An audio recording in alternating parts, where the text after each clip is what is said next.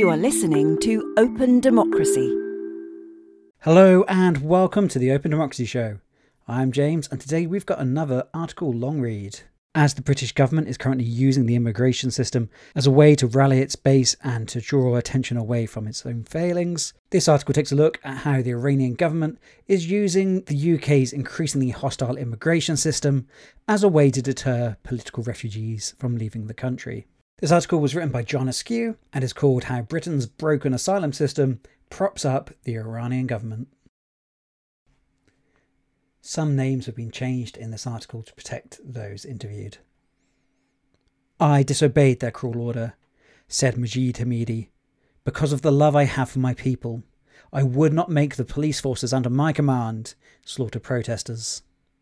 Hamidi, a former police officer, fled Iran fearing for his life after refusing to suppress demonstrations against fuel price rises in 2019.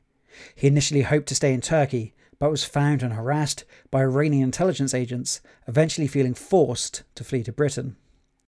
But after a traumatic voyage across the English Channel in May last year, where his sinking dinghy was rescued by the Royal Navy, Hamidi received a very different welcome than the one he expected as a political refugee.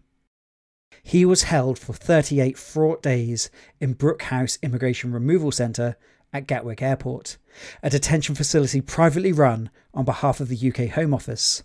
Here, Hamidi lived in constant fear of deportation and said he faced many hardships at the hands of the staff. Immigration officials, he says, treated him with an intense suspicion and hostility, dismissing accounts of his loved one's persecution back home as nonsense and telling him to stop lying. Today, Hamidi is living in a hotel run by Home Office contractors. He is one of several thousand Iranians languishing in Britain's broken asylum system, plagued by a record backlog of 160,000 cases, as well as unsafe housing and shocking abuse of migrants. Though a variety of triggering factors bring Iranian refugees to Britain, one thing unites them all have fled one of the world's most brutal and repressive regimes. Recent months have seen some of the most intense and violent demonstrations in Iran for decades, sparked by the death of Mahsa Amini in September. As of the 15th of January, at least 522 protesters have been killed since the start of the unrest, according to the US based human rights activists news agency. In December, Rishi Sunak told a parliamentary committee, We stand very much with the people of Iran, vowing to focus on the regime's abhorrent behaviour. But Hamidi's experience stands in stark contrast to the Prime Minister's claims. The UK government claims they support the Iranian people, but I put mine and my family's lives in danger so that no protester even got a bloody nose, he told Open Democracy. I sacrificed myself. Clearly, there is a disconnect. Amid continuing instability in Iran, protesters face bloody reprisals, lengthy prison sentences, torture, and execution. This will likely force more Iranians to flee. If they reach Britain, most will be granted asylum, but only after spending months or even years in a devastating limbo. I feel like a fish in a glass of water, says Ali Tamakahani, an astrophysicist seeking asylum in the UK. Yes, it's safe. Yes, it's alive, but it's not living. Having escaped religious persecution in Iran, Tamakahari says the hardest part of waiting 19 months for a decision about asylum claims is that there is absolutely nothing to do except waste time. Government rules mean Tamakahari cannot work. He has been allocated a tiny room and survives on just £8.24 a week. Not even enough to go out or buy a book. Whenever he contacts the Home Office for information about the progress of his asylum request, Tamakahari is told, Sorry, we cannot tell you, if he receives a reply at all. He tries to keep cheerful, though points out you will find lots of asylum seekers with mental problems. It's laughable. The dismal situation faced by Hamidi, Tamakahari, and countless others is not lost on the Iranian authorities. British Iranian immigration and asylum lawyer Kaweh Beshtezadeh told Open Democracy that the sad reality of the UK's asylum system is that it actually strengthens the Iranian regime. Indeed, the Islamic Republic is emboldened to act more violently, secure in the knowledge its opponents have few escape options.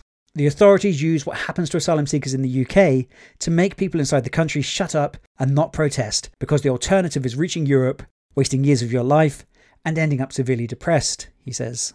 Every dictator looks at their people and asks if they have a choice to go to a country like the UK and claim asylum, or if they are forced to stay. The regime's cynical logic is only reinforced by British ministers' oft repeated pledges to crack down on what they call illegal migration.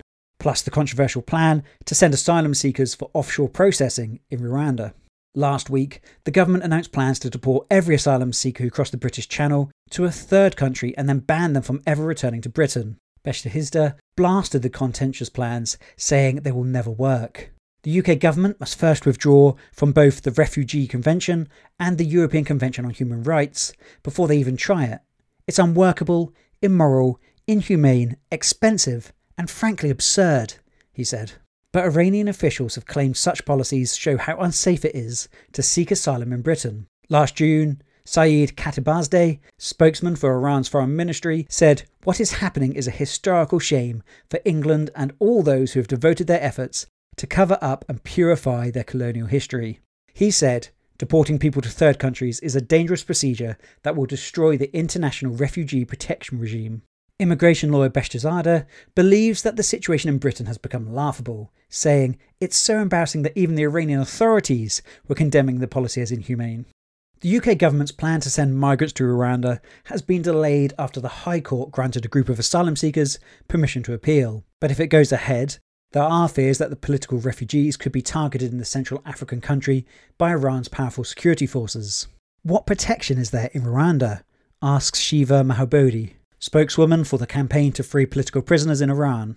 How can the Rwandan or the British government keep people safe? In reality, they can't. It's impossible. Last month, Persian language TV channel Iran International was forced to relocate from London to Washington, D.C., citing threats posed by Iranian agents while protesters have reportedly been attacked in the heart of the capital. Kafkaesque situation. Despite ministers' pledges to reduce illegal immigration, more people than ever made the perilous journey across the Channel last year. This is how everyone Open Democracy spoke to for this article arrived in the UK, feeling they had no option but to risk their lives this way. Most Iranians who claim asylum in the UK are found to have legitimate grounds for protection, of an estimated 4,978 Iranians who arrived in Britain via small boats last year, 82% were granted asylum with an initial decision, according to the Refugee Council. And Britain cannot simply send those who were not granted asylum back to Iran. Unlike many other countries, Iran requires potential returnees to apply to return, hardly a tantalising prospect, considering they could face arrest as soon as they land in the country. This can create a Kafkaesque situation, as happened to Ali Tabrizi. He arrived in Britain eight years ago and became trapped in a seemingly never ending cycle of asylum appeals and rejections. Tabrizi, who now has a family in the UK, says he left his country after getting into trouble with the authorities for his doctoral research on Iran's 2009 protest movement. He claims he was awarded asylum in 2021, only for it to be withdrawn by the Home Office a few months later, citing a mistake. The department has since discontinued his access to benefits and the NHS, and he is forbidden from working. An asylum support organisation is helping Tabrizi to appeal this decision, but in the meantime, he is faced with a unique situation, being able to legitimately neither stay in nor leave the UK. They're playing with my life, he told Open Democracy. Imagine if they kept you on hold without telling you anything. What am I going to do?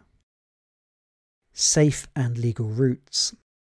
The fallout from Iran's protest movement adds to the avalanche of reasons why Britain must embrace a more sensible and humane approach to asylum.